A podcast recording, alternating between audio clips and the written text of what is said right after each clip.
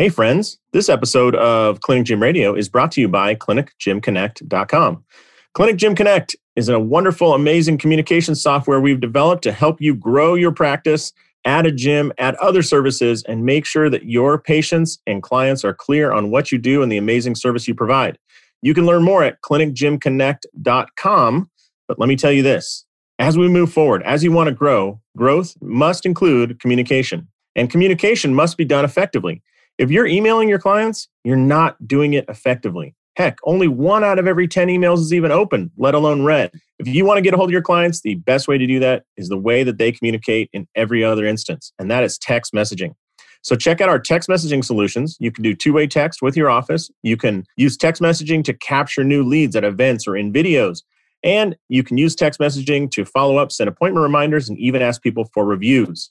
It works so much better. It's so much more effective, and people love it. So check out clinicgymconnect.com. Hey, welcome to Clinic Gym Radio. I'm your host, Dr. Josh Satterley, and I have spent the last 12 years trying to find the perfect model of musculoskeletal healthcare. And I think I found it.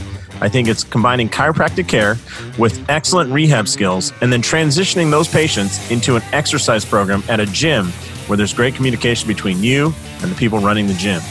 We call that the clinic gym hybrid model. And over the last two years, we've really been trying to perfect it with the goal of having 100 clinic gym hybrid facilities opening up here in the US. I'm Dr. Josh Satterley, and welcome to Clinic Gym Radio. Hello, everybody. Welcome to another episode of Clinic Gym Radio. I'm your host, Dr. Josh Satterley, and I am joined by a trio of amazing uh, clinic gym hybrid doctors Nate Baker, Nick Baker, and Keith Yoho. How are you guys? We're doing great. Thanks for having us on, Josh. Absolutely. I think what's exciting for me is you guys are all uh, running a blended clinic gym hybrid facility. You're all chiropractors, all three of you. Uh, you all believe, obviously, in exercise, but I would call this like a success series. You guys are showing that it can be done very well, not just individually, but also in a group setting when there might be differing opinions of what's the best exercise or what's the best system and whatnot. And uh, man, I'm really excited to talk about this. So, can one of you just tell me, for those listening, where you're at, how big the facility is, and how much of that facility is clinic and how much is gym? Yeah, uh, we are located in Grants Pass, Oregon. Um, our facility is 6,500 square feet.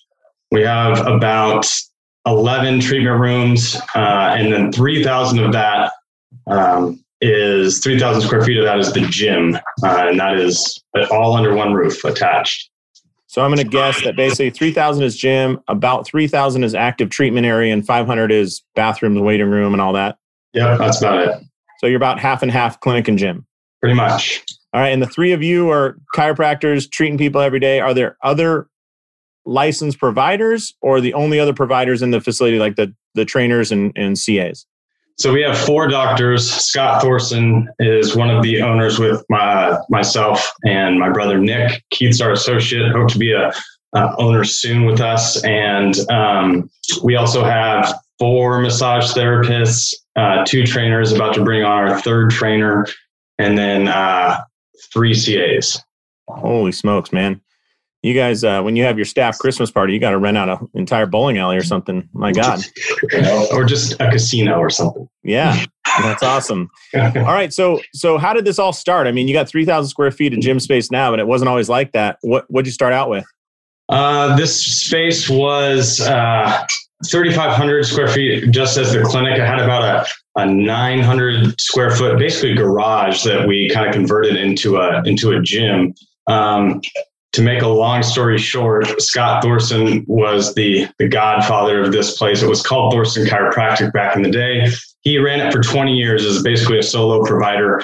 Um, Nick uh, joined him seven years ago, and then I came on about five and a half years ago. Since then, we've added like four or five treatment rooms, uh, the gym, and then you know the big gym. And so it was a whole lot smaller. And then over the years, we added and added and added, and, and kind of here we are now. Yeah, that's awesome. Although I, if I was him, I would just be incessantly reminding you that I used to fill this whole place up by myself, and now there's four of you guys. Jeez, he's in Mexico right now. Don't feel bad for him. Oh, well, that's good. Uh, yeah, he's one. he, he, won the, he won the prize. So congrats to him. And so, he does remind us about it anyway. So. that's good. Nice. So uh, yeah, there's so much that we can get into, but one thing that I'm really interested in is so you got uh, you got a guy who's in Scott that's established. He's kind of treating a certain way, and and and kind of towards the tail end of his career. Nick, you come on, and I'm guessing you're young and hungry. You want things to be done a certain way. Nate, you come on, and now, uh, when did it become apparent that you guys were going to basically have to grab a system and run that system? Because I'm sure there were a bunch of different ideas, and all of them probably produced good results, but having all those people and all the new patients you have and everything, not having a system would make that place feel like chaos, right? 100%. That's exactly what happened, actually. So, a big part of it was trial and error. Uh, largely, we ran a number of different, when I was here initially with Scott, um, him and I both worked together because we both had the same philosophy, which was huge. Uh, we were both evidence-based chiros, wanting to incorporate a lot of rehab. Um, even him being, and that was rare to find with him being a practitioner that had been in practice for 20 years that was still wanting to evolve. So that's kind of why I stuck around and and and uh, put some roots down here. But more or less, what happened is we got together, started treating, um, started seeing opportunities where patients would come in They'd be hurt, sports injuries, non sports injuries. We'd work on them, get them better. They'd get back into their gym or into their own field of exercise. And we'd see them two or three months later with a new problem or the same problem. And so we I call that the, the ping pong game. I hated that when they would go to you for four weeks, go back whatever four weeks, come back for four weeks, go back, yeah. you know. Yeah, I mean, ultimately, it made us ask ourselves, like, how good are we doing at, at, at getting people to a place of being self resilient? And, uh, you know, when you're honest with yourself about that stuff, the next part for us was asking questions like, how can we fix not being great at that? And I think the only option at that point was we've got to find a way to start to take people away from releasing them from care, so to speak, and actually guiding their their their progress outside of the clinical side of things um, back to being more resilient and becoming more robust and doing all the things that that we wanted to do as as evidence based kind of rehab based chiropractors. So um, yeah. what we ended up doing was we ended up try, starting to work with a number of different groups, youth, so local high schools, um, and just kind of training them using what we thought were good training methods on the fly, and that's where problems started because everybody thinks something different and it was not scalable. It had to be us. We had to be there all the time because I was the only one that could deliver my product. Scott was the only one that could deliver his product, and ultimately those things failed. We we we uh, we did our our best with it, but it became too time consuming, and it took away from what really brought in revenue, which is treating people with our hands. And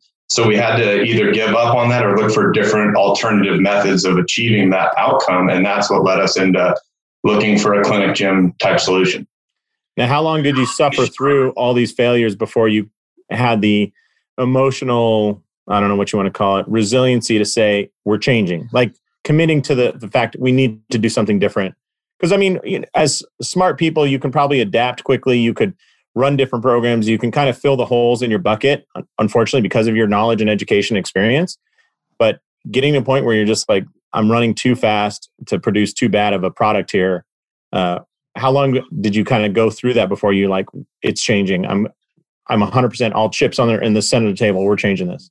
Yeah, it didn't take long. It probably uh, how long was it till you got down here, Nate? Mm, about a year and a half. So it took us about a year and a half. And I say that because ultimately what happened was I got to work with Scott. We were treating patients. We were trying some of these other things to add in classes or fitness type approaches. Honestly, just we loved it. We loved the strength and conditioning aspect. We wanted to to kind of grow our craft in that way. But we we what really triggered it was we got to the point where we realized like, you know, that's taken away from revenue. Like we, this isn't sustainable is really what it came down yeah. to. We're having to invest our time, which it really isn't spent well out in the gym training people when we could be treating people.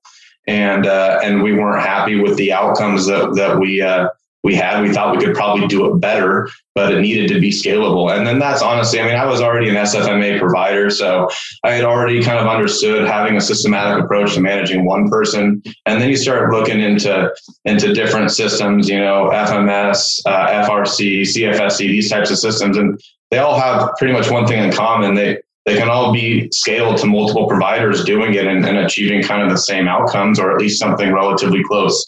So we decided to, to bite off of that. And then, uh, and then when we did that, we realized we need more people. And so that's when we, I got in touch with Nate, who was up in, in Vancouver, Washington at the time. And I said, Hey, uh, do you want to work with us? And he said, yes. And then we worked together for a while until uh, we got in touch with Keith, who was a local provider, who just started his own his own gig, and said, "Dude, you fit the mold. Like you are really exactly what we're looking for. We're getting busy. We need help. Do you want to join?" And he said yes, and it's just a snowball from there. Yeah, I think when you have an attractive product like that that kind of sings to everybody, there's, you know, like you look at the Facebook group that we all met through. I think there's this group of people who want that, and when you just start kind of talking about this, everybody goes, "Yes, that is the model." You know, because going back to like what you said about resiliency, we all know, how would I say this? We all know intellectually that research says it takes, you know, at least six weeks to measure hypertrophy. And I'm just measuring hypertrophy as a, a, a clear marker of muscle growth, right? And yet a lot of us will, we get such great results using the SFMA, these different systems that will discharge somebody after like two weeks.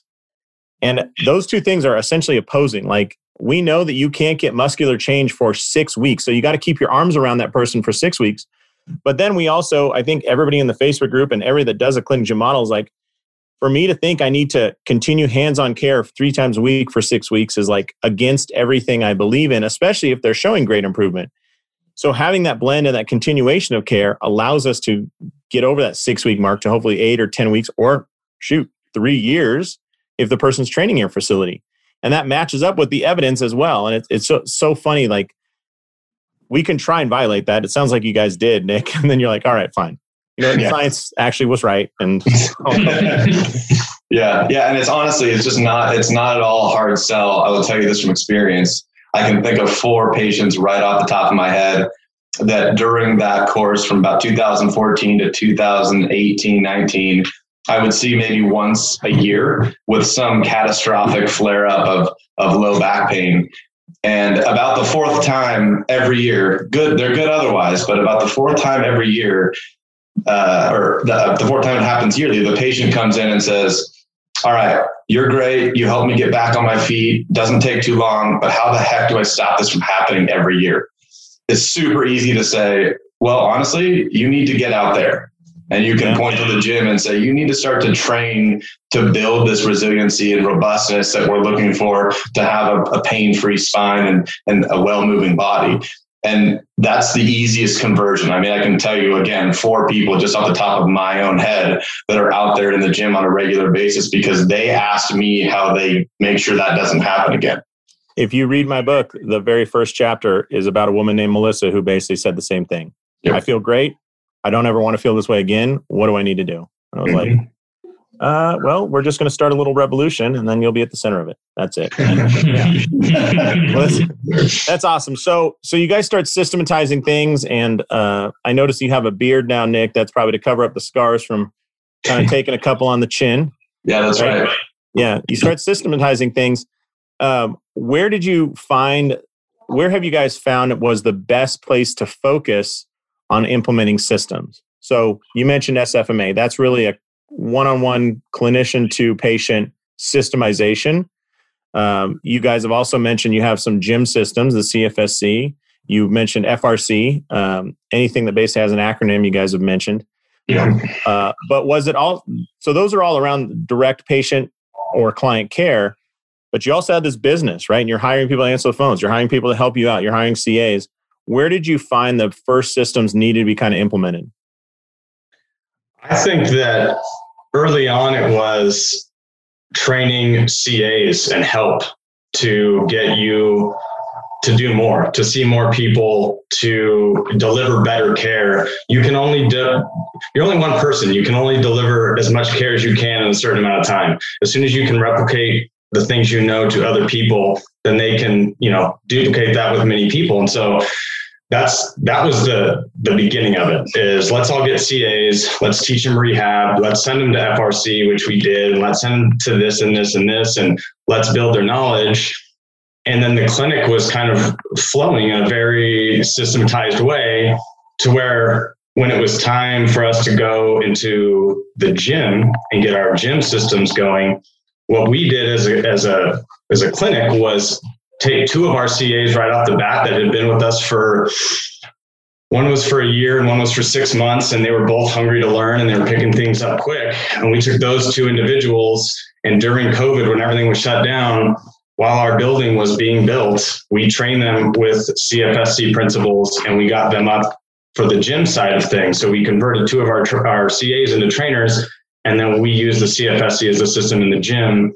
And Keith was a, a big part of that since he had taken CFSC. Know we had had phone calls with Brandon on some stuff, and they, you know, delivered that system to our CAs who are still our trainers today um, and have been with us for over one one of them for almost a year and a half and one for two years now. And and so now, you know, you see we hire more CAs, we deliver the same care. It's also good to train your your CAs up in case something happens in the gym.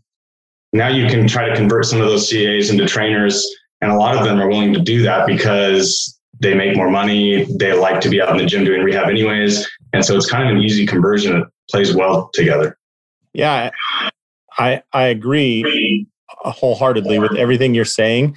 I would love to bounce some questions off you just to confirm what I believe in this system. And I, I want to ask some questions that I get a lot from people because since you guys are running it day to day with multiple providers, let me ask you this first regarding CAs.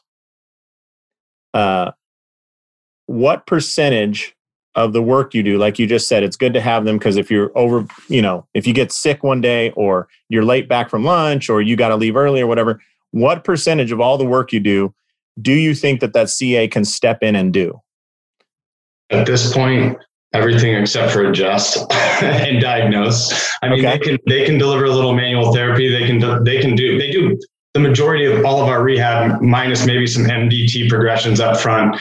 But then they we teach them how to do some of that so they can filter that stuff in and then go into the you know the rehab more detailed rehab. So so as soon as you identify the directional preference they can guide the patient through it. It's just maybe yeah. on the front end determining which ones are best. Yeah, correct. So at least 80% of what you do you think that person can do?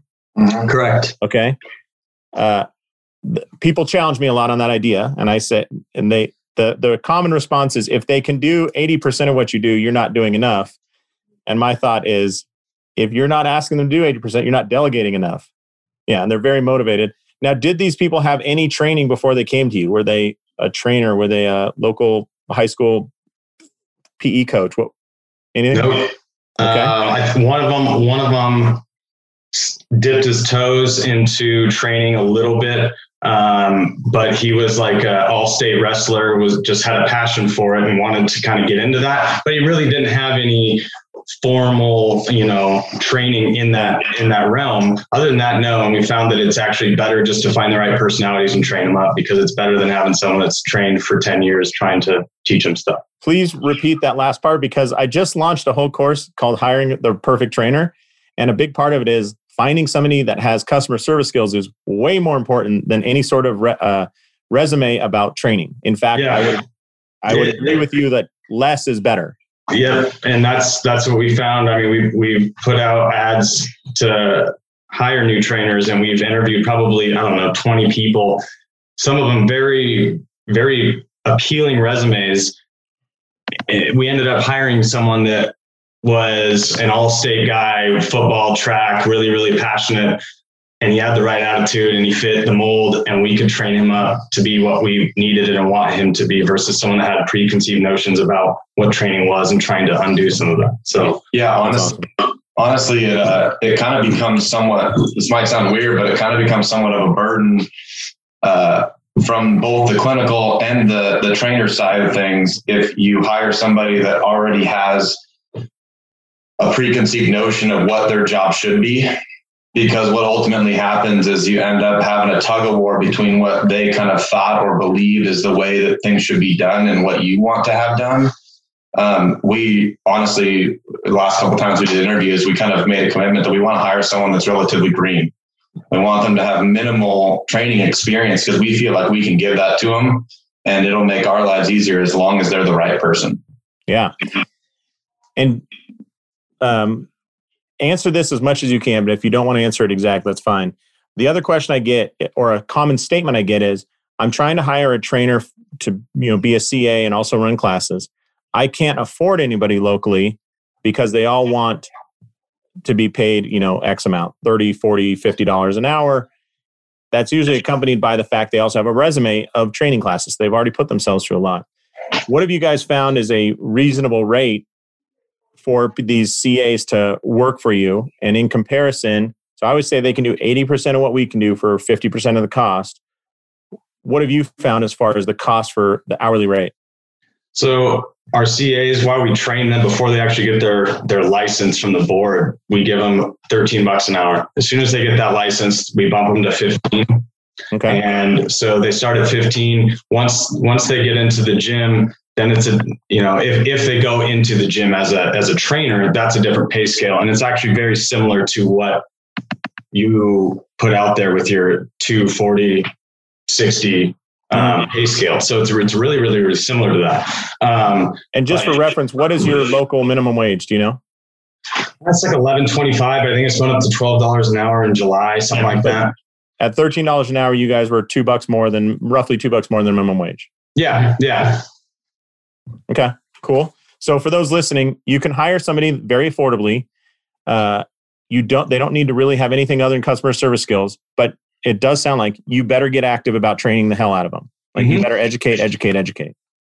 I, I yeah. also feel like on some of our like the very green people getting into a completely new industry and a new field actually tend to have more passion for and, and are actually more willing to learn. So some of the times it's actually been easier to take someone that's completely green. Yeah, you're paying them less money. You have to train them a little bit more because they may not know some of the anatomy, but they're actually more engaged and willing to learn and, and sometimes even learn faster and don't have and you don't have to break down the barriers of their preconceived notions so beyond the pay aspect of it the big thing for us was we don't have to want to take steps backwards before trying to build them up and move forward so it's all that all that working together for sure. I would totally agree with the passion thing. Like i don't think anybody goes into fitness to make a bunch of money. They're not looking at it as like oh i'm going to drive a, a bentley. But and providing the education i mean is a huge deal to them. It's a huge bonus right? It's very intriguing. It's fulfilling and they want to learn. I know you did mention something i want to touch on too. Um, i think nick before we start hit record you say that you're now so every trainer you had up to this point started as a ca became a trainer and might work as both of those during the week now you're at a point where you're hiring somebody just to live in the gym and you were saying that you're noticing there might be some holes in the education because they haven't seen pain, right? They haven't seen the pain that you see in clinical patients. Right. Yeah. Yeah. That, that, that to elaborate on it, um, one of the biggest benefits that we've had from taking our CAs from the clinic and bringing them into the gym is that they have seen probably the most uh, elementary forms of rehab and movement. Um, people that are inflamed, irritated, flared up, can barely move, we still move them um, just within whatever their their limits are at that time. And and to have CAs that have seen that and they learn about directional preference and they learn about things that may or may not be beneficial for for joints and tissues. To have them have that base uh, that that uh, baseline knowledge and be able to take it out of the gym has been extremely helpful because when you're running a gym that's full of ex patients, the last thing you want to do is have them get hurt again. Right. In all honesty, it's kind of what we largely what we make our namesake on is we want, I mean, number one goal of all clients, whether they know it's a goal or not, when they get into the gym is they can't get hurt because when you're hurt, you can't train. And so people will come in. I had a, I had a conversation yesterday with a patient. She said, first thing she said to me, she's, she's training now, but first thing she said is, I need to gain a lot of muscle very quickly. And my first thought was, no, you don't. Uh, you need to not get hurt is what you need to not do and uh, and we can build you from there. So uh, having CAs go into the gym, they understand those basic concepts of hey, they can't get hurt. We need to mitigate injury, uh, improve joint health, improve basic function and movement qualities, and then we can build capacities, we can build tissue, we can build cardiorespiratory function, we can build from there. But you can't do any of that unless you get hurt. and all the all the psychological benefit that come with that about building those people up is huge. I mean, that's that that often we forget that that's coming along with their you know when they double the kettlebell that they're picking up off the ground they're doubling their psychological belief in themselves. You know, it, it doesn't just stay there in the gym. Um, along with that, I, I often say that one of the great things of having clinic gym hybrid is when you hand off somebody, when you hand off a patient to a trainer, for me, it really feels good to go, hey, Nick, this is, you know, this is Keith. He's our number one trainer, and he is the best trainer in the area for people with shoulder pain, right? And people always laugh and say, like, oh, you know, oh, you're exaggerating a little bit. But my feeling always is no, I don't think any other trainer has seen this many people with shoulder pain and known how to regress them as as the people who work for me did. You know? Yeah, I would love to get your opinion of that. What do you guys notice? That's that's definitely spot on, and that's uh, where I think a lot of people have disconnects with training because when you see training, you a lot of people want to get people progress to the cool, sexy Instagram, YouTube stuff, but the number one things that they need to learn is the regressions and that's where like when we went to go implement CFSC, it was great because it reinforced, you know, like their their three main goals is the first goal is don't hurt people in training. The second goal is for them not to get hurt, whether it's in their sports or throughout their ADLs. And then the third thing is to improve performance. Like everyone, all, all clients and everything come in wanting number three, but you have to, to, to achieve number three, you have to prevent uh, injuries in the gym or outside of the gym and and that's where the progressions and regressions really are so important and at times even regressions below what uh, what are on the CFSC list. Yeah, I mean to be fair to the CFSC, it's a it's a it's targeted to a gym training program, not to a clinical rehab system. We we all have just kind of uh, bastardized the belief, and all that the, I think the CFSC at its core is really have a systematic approach to make things harder or easier. And a lot of rehab is like that as well, right? Even MDT has here's how to what to do day one when they're super acute, and here's what to do when they're subacute. But I would love to know, going back to the thought about the CA and trainer, I know when I've hired in the past, when I've hired trainers, teaching them regressions is typically more difficult. Most trainers don't have really good regressions. But you guys have hired some people that are totally green is it still more difficult to teach them regressions? Is it more difficult to teach them progressions? What have you found there if, if you're starting with a blank canvas? Uh, largely, I would say I, I don't think the concepts of regressions and progressions are that hard to get across to those people. I think actually executing that is harder, is still harder. Um, mostly because that I think is an on the floor experience factor. Like you have to be there. You've got to see it. You've got to. I remember even for me going through like the basics of rehab when I was kind of just gaining my clinical uh, ability. It was you would watch an instructor or you would watch someone else do it. And then you're put in the spotlight and it was like you're frozen. Like uh, i saw this done. This was supposed to be super easy right? Like sfma rolling progressions. Like i saw uh, josh you're, you're the one that uh, taught our initial sfma in portland. And uh, I remember somebody did one of the rolling progressions where then they got up and did a multi-segmental flexion movement and the guy just palms the floor from being unable to barely bend forward maybe 45 50 degrees so I'm thinking that it's all supposed to work like that, right? And then I get in the clinic and I'm like, do this. and uh, and a large part of instructing those classes is knowing who to select for your demo. Yeah. because yeah. the first time I can tell you at Logan College or Logan Chiropractic College, I, w- I was selected to demonstrate as an instructor and I got burned. this dude had neck pain and he never improved with rolling. So that was the that I determined that would be the last time I ever looked like a moron up here in front of the group. right, yeah. But either way, you know, getting into those, getting onto the onto into those situations and getting onto the floor and being able to work through regressions and progressions and combining different trains of thought with breathing and with different forms of tension. I mean, all that stuff is an art. So while uh, communicating the the basic kind of concepts of regression progression is not difficult. If people haven't had floor experience i think there's always going to be some type of of lag when it comes to getting them up to speed.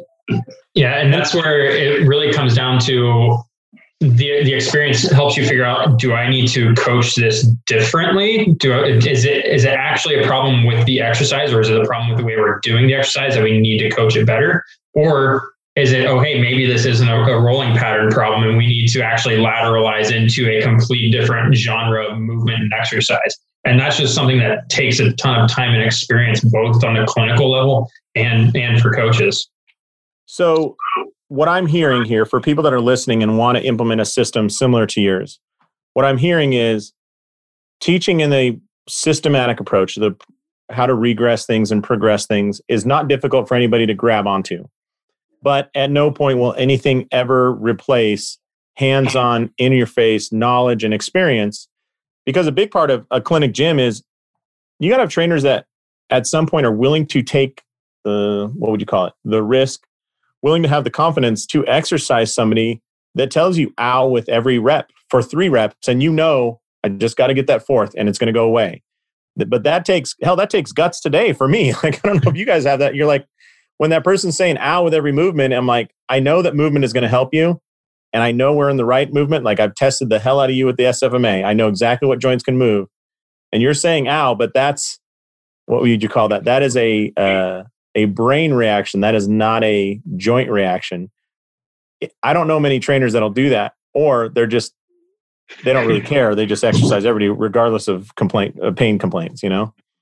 That's uh, where the experience and exposure to the clinic is yeah been really helpful for a lot of those trainers as well. And, and I do think that you know, like it's not easy, right? So I think that when you hire someone just in terms of we're hiring you to be a trainer in our gym, that's hard. That's not an easy thing. There's going to be a lot of failures before it becomes something where they're a well-oiled machine. It's going to be months of, of getting into that. And, you know, we'd be lying if we said that it was all rainbows and butterflies all the time because some of these people just, it's gonna, they're going to fail before they succeed. And, and, but that's also part of what I think is going to make them, you know, into a good trainer and into someone that can deal with people because they're going to see a whole lot more and they're going to gain some of that experience by get, by getting in there. Yeah. yeah. Before before you jump in there, Nick, I'm just going to say, if you think about it, to anybody who doesn't believe what Nate just said, is like think about your experience at chiropractic college. When you enter the student clinic, you have the, about the same amount of education, book smarts, as you do about a year later into practice. But the treatment that your patient's receiving vastly different because it's just hands-on, street level knowledge that really ups your game. Then, so 100%. Yeah, sorry yeah, so, to cut you off there, Nick. No, it's all right. But you know, the, just this whole conversation kind of got me thinking about about kind of I guess this this phrase like, you know, when we're talking about systems and them making your job easier, I think a really important thing to understand is that systems they might make things easier, but they don't take away the job. And ultimately, like you still need to invest time in training your trainers. Like they're, the systems aren't going to do it for you. What we don't do is we don't go to CFSC, FRC, FMS, SFMA, and then just give people the book and say, do this. It still takes weekly meetings where we are weekly and monthly meetings where we sit down with our staff and say, all right, like, where are you guys failing with this stuff? What do you guys feel like is really hard? Or, hey, I need you to do an FRA on my shoulder right now because I want to see how it's done. That has taken a lot of, and I, you know, I'll say it because it is what it is. It's taken a lot of our time, and the more you spend doing it, the the more automated and the more systematic and the more smooth it becomes. But every time you bring someone new on, that process kind of starts again and you're back to all right we got to get you up to speed it's going to take at this point in time it's going to take um, my personal time my personal effort my personal energy these guys personal time effort and energy to get you up to speed and josh that's one thing before we started talking that i was mentioning to you now is this is the interesting thing is the whole system of running a clinic gym changes the bigger you get because now we're getting to a place where we're really are, you know, getting enough enough members and we're hiring trainers where managing the gym is really its own full-time job. And having you know four doctors try to do it is pretty difficult but having one person do it right now, we don't have that person. So we're trying to figure out like, where do we where and when is it financially feasible and, and, and an important smart thing to do to hire somebody to manage all of this for us? Um, and we meet with them or direct them. I mean th- those conversations have been thrown around and we're right now on the cusp of trying to figure that stuff out. But uh, but that's uncharted uncharted waters for us at this point hey man growth problems are good problems but they are problems like, it's not comfortable yeah, it's just like working out. You know, you, you, when you make gains, you you get a little sore along the way. So I got some tricks uh, for you if when we finish this. Remind me, and I'll I'll share a couple. But I do want to cover this since you brought up the business and the whole kind of beehive that you guys have running there. Um, you have a three thousand square foot gym attached to about a three thousand square foot clinic, and you were saying that you're starting to get enough members that it's it's getting exciting, probably financially, and also just the amount of business people eh, sessions that are going on in that thing. How have you filled up your gym? So we right now are averaging about two new clients per week. And this is a little this is going to be a little cringeworthy and this is definitely something that we need to improve on but i think it's important to say this to everybody because they'll grow from it but we don't market we have not done any external marketing so right now, 95 plus percent of the people that are in our gym right now are direct patients that get converted into gym clients. And so since mid July, we've gotten over 50 members uh, in the middle of a pandemic just from patients going into the gym. And that is starting to get exponentially more, which is why we're starting to get into a little crunch with onboarding and different things and having to hire new people. So to clarify for those people listening, when you're saying members in the gym, these are people who are paying cash for a membership every month. And that did come from the clinic, which might have been insurance or blend of insurance and cash. I don't know what your guys' setup is, but um, so you've transitioned them to now a recurring monthly cash payment. Correct. And correct, that is correct. Yes, we from we do we have a, a, mix of cash, insurance, you know, MVA, workers comp, all that stuff in the clinic, and the gym. You know, you is all cash, and it's all you got to pay. Up, you know, you got to pay your monthly membership fee, and, and everyone does it. And we get them into small group training because that is much more profitable. Right now, we we're capping our our classes at six. Some of that's because of COVID stuff, and uh, our trainers are at the point where we could probably start doing eight, um, but we are doing monthly memberships. And and you had said something. I, I we got an email about, maybe it was a Facebook post post about you saying, you know, McDonald's had a huge spike in how much fries they they sold, right? When they started asking if people wanted to have fries with that. That is absolutely true. And you know, when we're treating patients, sometimes it's just one sentence that the, the patient will say, like well, what can what can we do about my knee strength or what my, my shoulders feel weak? And I go, you know what? I have someone you can talk to. She was our CA, did a lot of rehab, and now she's out in the gym. Let me let me just give you just 10 minutes with her. And I would say almost 100% of the time, I go, how'd it go? And my trainer goes, well, she signed up for an assessment and uh, the first month of training, and she's paying for it right now. And that's just I'm not selling anything necessarily. I'm literally, I'm passionate about it. I know it's going to help. And then I hear the success stories down the road. Hey, that knee pain that I had, it's gone. I don't have it anymore. And the cool thing is, they they see it, they know it. I didn't have to do it because they did it themselves, and that's what I think is some of the most exciting stuff. Yeah. Well, if you're if you're just gonna sit here and tell stories of how I was right, Nate, then I would block out the next four hours of your schedule because we'll do the longest podcast you've ever seen. no, right. in all seriousness, and, and I'll get to you in a second, Keith. I think you uh, you wanted to say something. How many hits do people get about your gym as a patient? So, does your front desk staff mention it? Does every doctor mention it?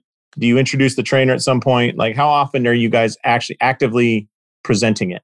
So I would say that most all the time it comes from the doctors and then a little bit from the CAs, but also the gym sells itself. So we go out there, everything's brand new, it's high quality, kind of state of the art, and they're out there doing rehab and they're seeing small group classes and they're seeing mm-hmm. our trainers and they sometimes just ask about it. But a lot of times the you know the docs will say hey i think that this is something you should do. The front desk isn't doing a whole lot of that for us right now. Probably something they should do but they're so overwhelmed with everything else that they do that you know they, they do up front when they have you know 100 people walking through the door a day the last thing that they are right. thinking about is converting people into gym members. So it, it is something where most of it comes from the doctors, a little bit from the CAs that are doing rehab, but a lot of it is the the patients are also in the gym doing rehab, seeing some of that stuff. Yeah, and I would I would always recommend for everybody listening, like I think that this podcast is full of actionable information. So I really appreciate you guys uh, just spilling the beans here. But I think one of the best marketing efforts you can do, I always tell people if you're going to start your small group classes, run them at the busiest times of your clinic. So if you get a bunch of people asking for appointments between four and six, you know, yes, they will move to three and two thirty if you want, but for, between four and six, then that that tells you when you should be running your first classes because I think they are a perfect billboard. Like you're saying, if you're out there rehabbing, and if I'm working with you through rehab, and right to the right is somebody else who the best thing can happen is I go, Nick, you know, let's let's do this exercise. Hey, by the way, Janet over there actually had the same injury you had about two months ago and then you look over and see her pressing a kettlebell that you can't currently do. It's a, it's always great when it's like a super strong dude and a old woman. That is a perfect combo you know? It's like the compliance of rehab shoots through the roof right? And their their ability to look past their current pain and go oh it's possible is so much greater when it's somebody else demonstrating that than it is for the doctor to say like i know this sucks but you're going to get through this. Like that's the worst thing to hear and it's just such a great billboard to see those people. Plus, if one of the greatest things that happened in Clinic Gym Hybrid is the gym part is full of smiles and high fives and people pushing. And there are a lot of days when the clinic is a slugfest. You know, I mean, I don't know what it is, but you'll get five people in a row that are just struggling or they had an acute onset of pain and it it, it eats at me. I don't know if it eats at you guys, but oh, being able to walk out and look and see the people like, oh man, you know, Janet just got a PR in her deadlift is like, oh thank god my batteries are charged you know? yes absolutely keith I, I, cut you off there but what were you going to say bud I was just going to add in where you were uh, talking about touches on on mentioning the gym and things like that. Uh, I'll occasionally have patients that just come in and, and tee up a softball for me, where, where you know part of it's just the the branding and marketing on the front end, where oh hey, the name of our clinic is and gym is total performance. So people are already expecting that kind of a thing, and it draws some of that clientele. Um, and so I'll have patients come in like, yeah, I saw you on your on your website, saw the pictures, this and that, and and you, you'll just seem like you do things very different here. And and what's been working, or what I've been doing, hasn't been working, and I clearly need something different and then you're like halfway through your consult with on and you're like wait is this a is this a an actual clinical consult or is this a gym consult it gets almost confusing a few times mm-hmm. yeah i mean the only difference is one of them has a great uh uh one of them that's a cash membership right and the other one is maybe not so much mm-hmm. correct yeah. yeah. yeah. it's great uh, speaking of, I know you guys do have a, a very unique approach to the gym piece. And you you definitely invest a lot on the front end. And maybe there's some people out there that are you just don't know how to make that transition, but you have a initial event for everybody that comes in the gym, right? Uh, yeah. Well, events last more than two hours, so I think that's that's right. yeah, you guys, it's not just a conversation, but give give our listeners some kind of outline of what you guys do when somebody does move from the clinic to the gym uh, and and kind of why you've decided to go that route. Yeah, so the, the big thing for us is, especially with having you know ninety plus percent of our of our gym clients being recent in pain patients, we want to get a really good, thorough view of exactly how they move. Um, and that goes exactly back to the, goals that we discussed earlier. First thing is making sure we don't hurt them and they have to come through the doors back to the clinic side. So we want to see how all of their joints move both actively and passively. And that's where we pull in uh, and start off our full three hour long assessment with a uh, with the FRA and really focusing on you know hips, shoulders, uh, full spine cat cows, looking for hinge points, uh, how are their ankles moving, wrists moving, all of that kind of stuff is super important. Um, and then we'll jump into okay, those are all of the pieces and the parts. How do they move as a whole? And we can look at jumping into our FMS. And a lot of times it'll be the FRA and FMS will be the first day.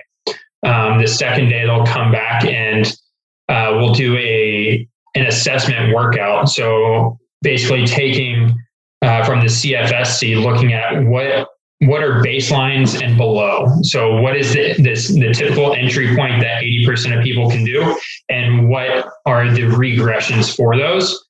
And take them through all the different movements like a horizontal push, vertical pull, uh, a single leg uh, knee dominant movement, so more like a split squat, a, a, bilateral deadlift, all of those, and see where they start. So that once we get them into a group, we don't have to spend as much time coaching them. We know where they need to be, and also we can have a a complete spectrum of people from now my mom and dad are training um, at the same time as a you know 14 year old dancer. They're not doing the same stuff but they're all working in the same kind of movement patterns. And it's very slick for everyone to get what they need. You're not holding back some people and you're not pushing others too too hard, too fast.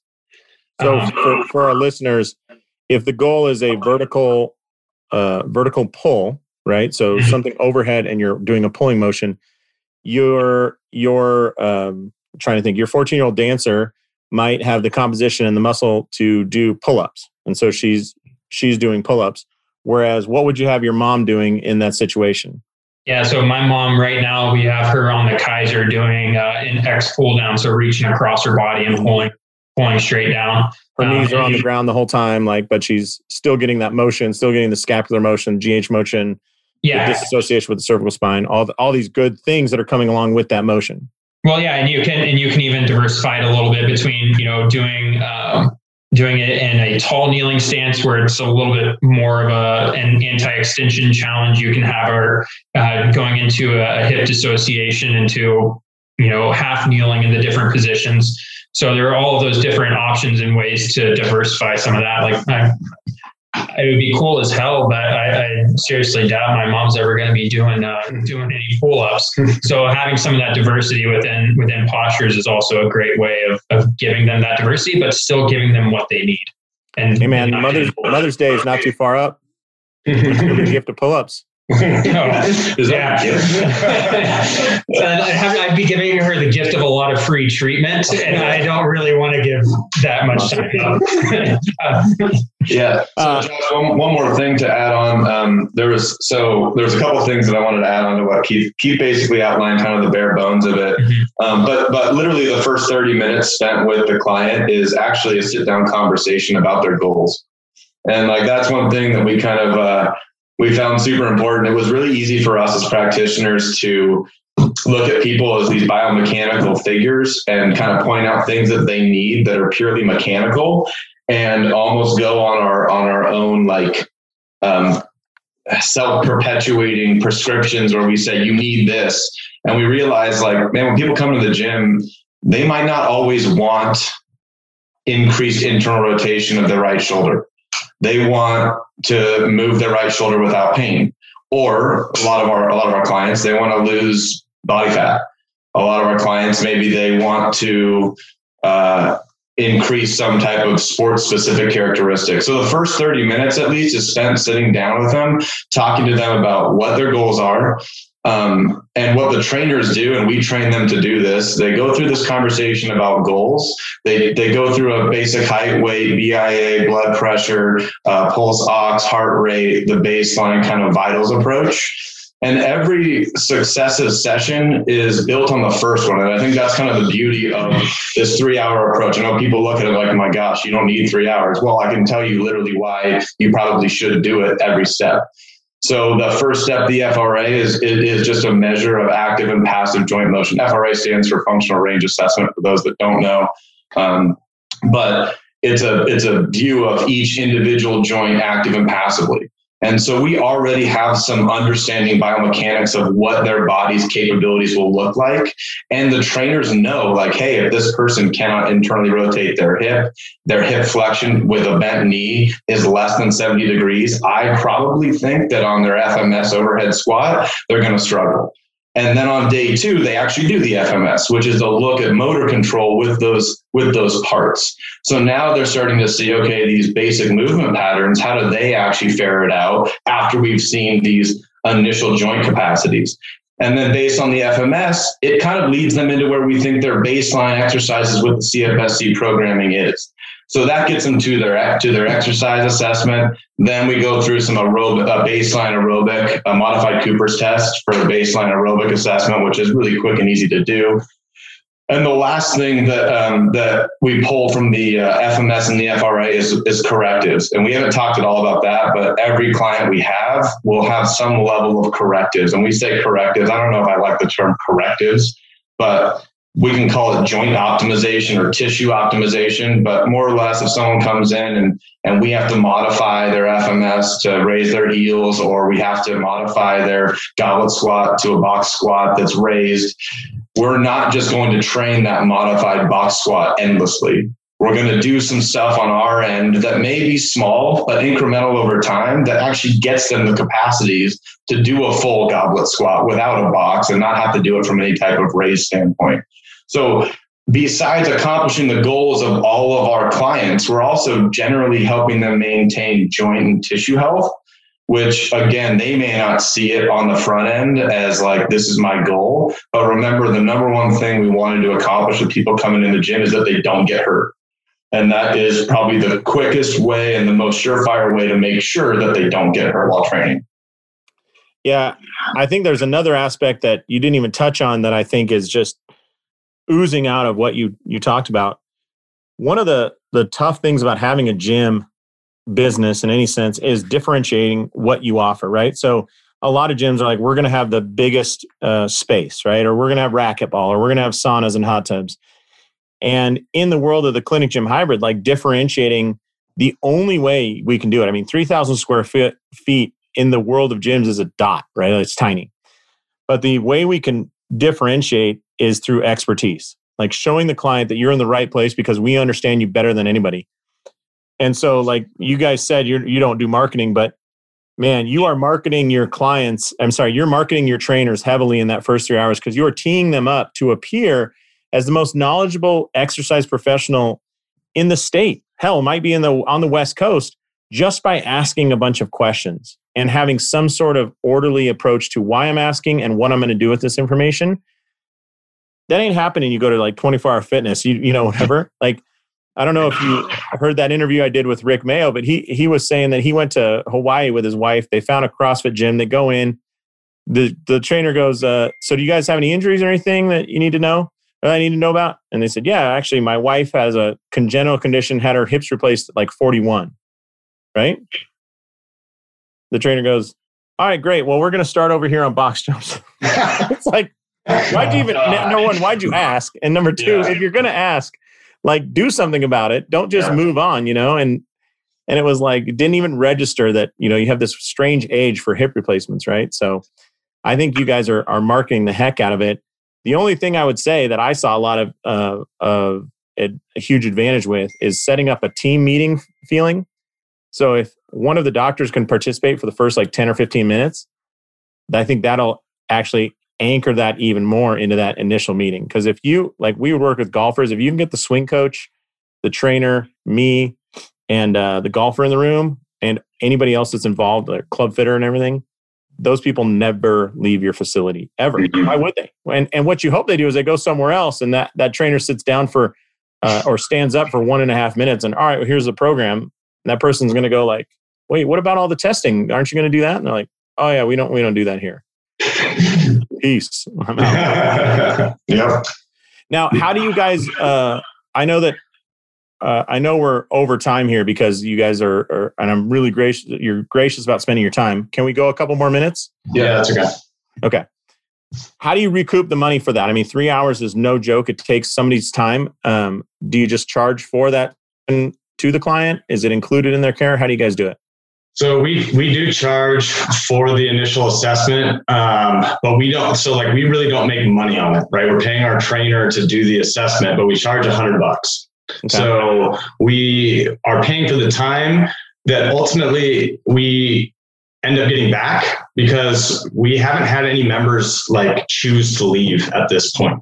So people aren't leaving. We've just got people that continue to go up. Some have paused for a month or two because of COVID or they went on a vacation or something, but they come right back. And so if we can get them at this point to understand because when you when it's i think it's really powerful when nick explains what we do with the assessment and that comes yeah. out very passionate and that we hey we're, we're here to take care of you. The client sees that. And as soon as they see that they know bar none hey i went up to the club up here and uh, the guy just like gave me a sheet of paper and i filled it out and then i was doing like box jumps the next day. Well now they know that you're here to take care of them you're getting a super good look at them as a person. And then the results speak for themselves where people no longer have pain, no longer have injuries. They also get a BIA. So if you know you're you're checking in on that at eight weeks. So now we're looking, hey, look, look at the look at the lean, lean, lean mass you've gained. Look at that. Look at the fat mass that you've lost. And then because that goes back to their goals, right? So we continue to check in on that stuff. So long, you know, long term, we end up recouping what we don't make up front because people continue on, and you know, like you said, we're marketing in that way. So we don't need to make money off the assessment up front. We can make it down the road. Yeah, don't be scared of that. I mean, I, I think if you look in the golf world, there's a lot of people charging for a big assessment on the front end, and uh, so I just say like sometimes we as providers oftentimes are like, I don't want to charge a person, blah blah blah. But sure. them, if they came forward with a say seven hundred dollar payment, um, they also anchor themselves in it, just like you would if you buy anything for you know if if you go to Kmart to buy a, a, a you know hundred dollar mountain bike, you're not anchoring yourself in mountain biking. If you go to the bike shop and you buy a five thousand dollar bike, you or your wife will anchor you in mountain biking. That's right. Yeah, and yeah. mentioning that, like we've actually had some of the clients, you know, go through the assessment process, and they'll ask us like, "Why are you only charging a hundred dollars for this?" Yeah, I mean, I think that's client language for something's off here. Yeah. I tell people a lot, like if you offer something, and then if you say like, "Hey, why don't you come in?" and the person goes, "Okay, where do I pay?" and if you push them off and go, "Just don't worry about that. Show up Monday," it, you will be surprised at the feedback you get from those people they will say like i felt like i like something was wrong with me. I wasn't being committed to there's something that you didn't want. I, I didn't know if i made the qualifications. And that actually in the gym business is one of the lowest conversion things you can do is you push the person off to a, a free session. They feel like they haven't committed and they're either they're embarrassed or they feel like something's missing from the relationship. Anyways that's that's just bigger things to cover later. But um so you guys basically are playing the long play big assessment up front and then monthly membership. Um I guess the the last thing I want to cover is, and you guys have done such a great job, and I hope people listening to this are hearing what a great job you've done. I know that you you've been fiscally responsible the whole way and use cash to pay for any equipment, right? So you haven't taken huge loans on equipment and whatnot. Um, that is one question I get. So let me just ask this as a last question. Then the last after that, I'm going to follow up the one course I want from each of you that you think will change people's perspectives on things, whether we've covered it or not. I just love your input on that. But a lot of people say, like, oh, I can't afford to start or I, I need to minimize my equipment. My feeling has always been buy it used. Nobody cares if they're lifting a rogue kettlebell or rep kettlebell or a you know lifeline or if it came from Dick's Sporting Goods or whatever. Um, and even if you have to buy used equipment, that's fine have you noticed that as you've built up more equipment and more space, have your have your clients bought off on that journey too of growth? Rather than walking into a completely finished perfect space with all the ra- you know perfect racks and everything yeah, I mean, we started out, like I said, with a 900 square foot gym, and what we did is we everything that we got from that for probably about like a year and a half to two years that we made from that, we just banked it and we just saved it because we knew we were going to expand and we knew we were going to need more equipment. The equipment we had then, some of it looked like you were in a high school weight room. Okay, was not high end. Some of it was, but some of it wasn't. And but it was equipment, and you know, giving good treatment or good care or good rehab or good exercise, whatever you want to call it, doesn't necessarily require nice stuff. And what we wanted to do is just start doing it, save our money. And, and this didn't happen overnight, right? We we saved stuff for two years. In basically, we had horse stall mats in our gym. It was 900 square feet. We had some cook bands. We had some other stuff we were using, and we saved and we saved and we saved. And then when we built this new thing, we added to add the, the 3,000 square feet on, it increased our mortgage payment by about $2,000 a month. But everything else inside of that gym is now 100% paid for. The turf, the rolled rubber, all of the things when you listen to the podcast, people say, oh, use rolled rubber, use this stuff, use that stuff. Well, we found ways to cut costs where we could. And then we were able to upgrade to nicer stuff, newer stuff to where at this point we really don't have any of the old stuff but that's because we went through the struggles for a few years of maybe not having the, the high end stuff that everyone wants right away. And you have to be okay with that and just trust the process of hey i'm doing this. I'm saving the money from this if you truly want to go long term. That's the way that we did it and it worked out great because now all we're paying for is you know the water the electricity and the extra 2000 a month. Other than that our overhead's pretty low for the actual gym side. It's just paying your trainers. Yeah but it does produce a nice little return yeah. when you're going to pay your rent and your mortgage your power yeah. and all that right? Absolutely. Awesome. Just out of curiosity how soon until not including payroll of the doctors but including payroll of staff how long until you think that your memberships will cover all your overhead, not including the doctor pay. For the entire for the entire clinic? Yeah. Let's think that'll happen in two or three years? At this rate, yes. Um, payroll is always huge when you have 15 yeah, employees or whatever. Uh, yeah. But I will say, you know, at this rate, but it's been six months and in the middle of a pandemic, we're already over 50 members. So if we extrapolate that out, that will absolutely happen. I just think from a business model perspective, like when you, I mean, uh, Nick, you've been at uh, Chiro the longest out of anybody. Is that right? Uh, me and Nate graduated together, and okay. uh, so yeah. But nobody tells you on the front end like that you're you have the opportunity of if you run the right business model. If you had started a, a clinic gym from day one, within five years, I think that that membership base can do so much, whether you want to make it a war chest or it can cover all your overhead. So all your clinical care is basically your take home income, right? Like, but nobody ever tells you that from the get go. And so everybody's like slugging it out, trying to fill their schedule. And it's like, dude, this model, it can be successful, but my God, like there are, you can also win a race, a, a marathon on your knees but yeah. whichever one you want to choose is fine, you know? Right. Yeah. And nobody ever says that. And so you guys are kind of demonstrating that. I mean, six months into a, a, a true operating hybrid, what if you had done that from day one and what would you, where would you be in five years, you know? Yeah, yeah. The uh, that actually brings up one more point too, which is uh, the one thing we've had to really strongly consider uh, as of late is well, first off, our gym and clinic are only open five days a week, and with bringing on this new this third trainer, we're having to flirt with the idea of being open seven days a week, at least on the gym side, and offering more than just training. So offering some type of nutritional counseling that is an additional uh, fee, uh, cost associated with a membership. We're also hosting a RockTape here in April, and uh, I think Rich Ulm was going to come teach DNS weightlifting in June. Yeah, strength, strength training. Or uh, sorry, strength training in yeah. June. and so, I mean, if you think about it, like you, you get exactly right from like a business standpoint. you've got to use your. You can start to think about using your space as a continuing edu- education uh, outlet, places you can bring more professionals, which also kind of builds your um, notoriety in the industry. And, and next thing you know, people want to come work for you. You don't even have to go search for them. And we're hoping that that's what happens over the next couple of years, but we're kind of just starting to get that ball to roll.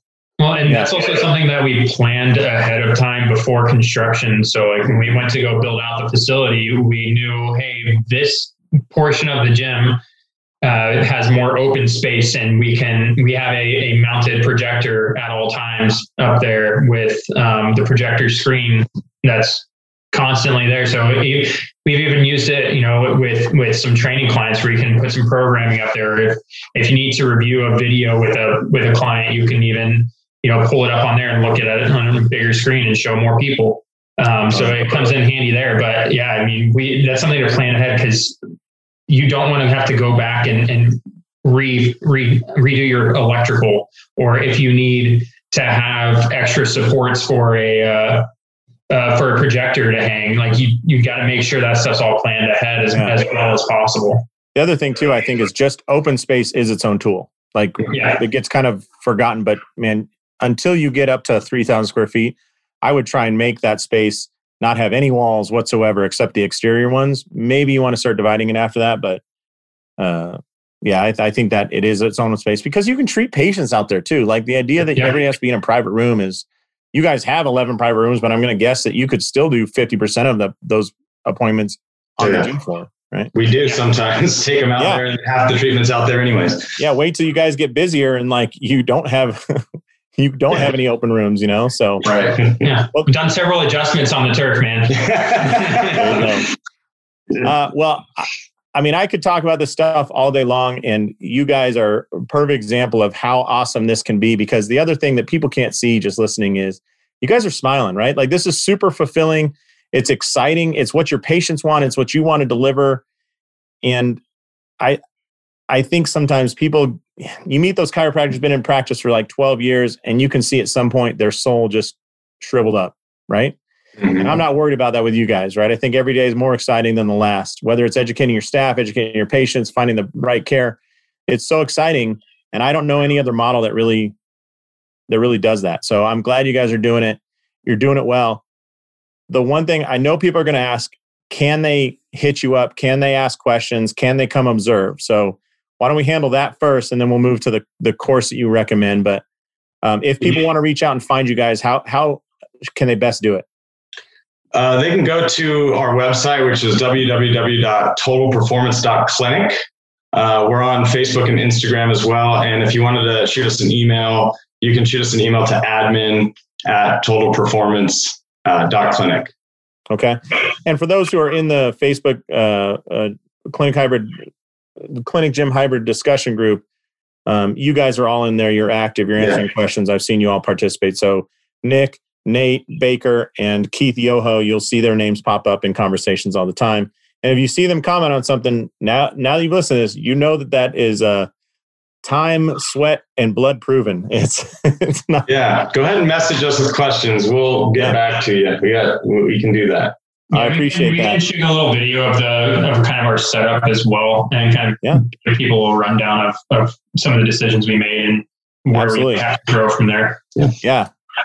Last question for you guys, for each one of you. Um, you know, as people are going down this journey, a lot of courses get thrown out there, a lot of recommendations. Oh, you should do this, you should do that, you should do this. But what I would love to hear is if you can talk about one course you took that changed your approach, changed your paradigm to it. Not just it was great information, I'll put it in my little backpack of information, which a lot of people do, but what was one that you're like, hey, we need to change and we need to implement this uh, because it's going to produce either better results, a better business, more systemization. It doesn't have to be a clinical course, by the way, anything you did. But I'd love to hear from each of you if you can remember that moment where you took a, a some sort of education and it truly changed you. For me, I would say it was all the way back. I was actually still in school and I was in 12th quarter. And uh, Dr. Aaron Montgomery was my um, was my attending physician at University of By the way, went to the greatest uh, university in the world, Montana State University. Yes, yes. Go, go Cats. There you go. So he uh, he kind of molded me in school and he got me uh, to go to the SFMA that you taught and that was where everything changed for me from the you know from the beginning so early on honestly i feel like i was super blessed to be put with you know under his his uh, supervision because he helped me to understand that chiropractic isn't just adjusting and orthopedic tests uh, and diagnosis, but there's a whole nother side to it that that's there. And then the SFMA kind of solidified that for me. So for me, knowing you know just a, a systematic approach and an assessment, you know, opened my eyes to how much other stuff there was out there. So I would say that's where I really started to realize, you know, how impactful some of that stuff can be. I love it. All right. Well, you can't go wrong there, man. An SFMA, I believe in that. And if I was one of the instructors, then even better. Yeah, there you go. Uh, Nick, you want to go? Yeah, sure. So um, I think for me, uh, I took uh, FRC, functional range conditioning. I took it at uh, at Nike headquarters, and uh, I had uh, Andreo Spina and Dewey Nielsen were both uh, instructors for that course there. I think that that was probably the most impactful, uh, and I say that primarily because it affected everything that I do today, both in the clinic and in the gym.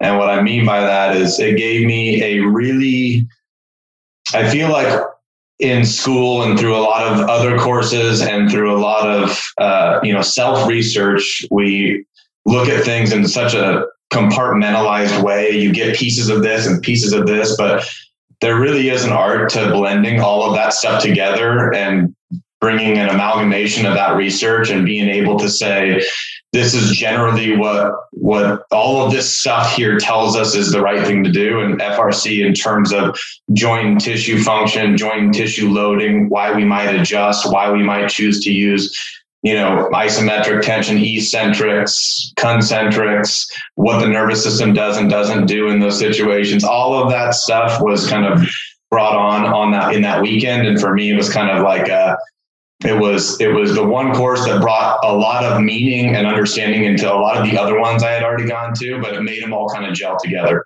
And so that for me was was was super impactful. And I mean, even to this day, I use that stuff literally with every patient. How, how many years in practice were you, by the way? Uh, it was 2017, I think. So three years in. Yeah, it's funny. Like sometimes we hit these moments where everything just kind of, oh, that's how those combine. Oh, mm-hmm. great. You know, so it's, it's awesome. Keith, how about you?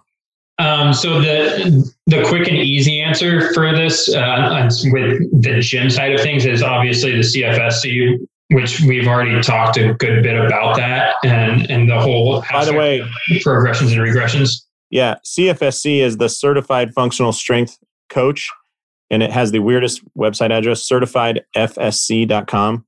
It's super hard yeah. to find, but I love that course. So yeah, sorry, sorry to cut you off there, Keith. Yeah, no worries. So that's the, that's the easy answer. Um, but for me, the the big turning point was was kind of looking at uh, taking my first DNS courses, uh, which was for my fourth semester. So I was a year into chiropractic school. Um, and I came from a, a, swimming background and triathlon background, and I, I coached at Texas A&M for a few years. And and the relationship of how you know how global movement patterns kind of work together really answered a lot of my questions about technique and the such. Um, and and the thing about a lot of the DNS stuff is it can get very nuanced, but the basic core principles can be applied to any and every exercise that you do. Um, and that's really why I'm stoked to get Rich out here to teach uh, the new DNS strength training course this summer um, because it's going to be much more hands on and really all of the most applicable stuff, uh, not getting into as much of the minutia, just really trying to dive into, hey, this is what we do on Monday, and this these are how you apply the the principles. That's great. Yeah, I think uh, everything you guys have talked about, whether it's SFMA certified or the CFSC or FRC, it's funny when it really gets distilled down to the principles. And when you understand that, how much you step back and go, huh, why the hell are we doing this? yeah. yeah. Awesome.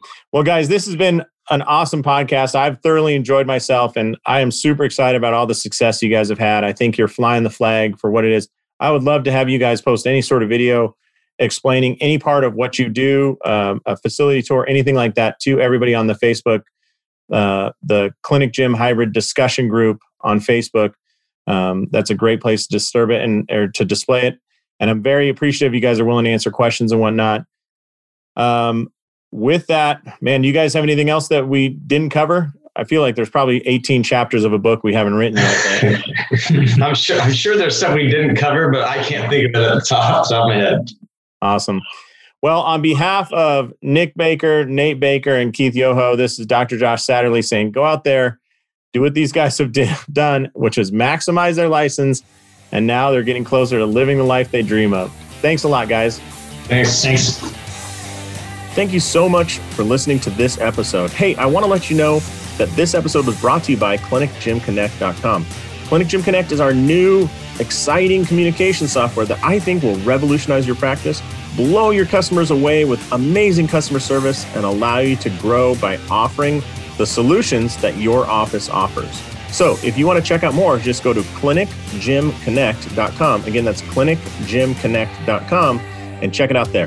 Thanks.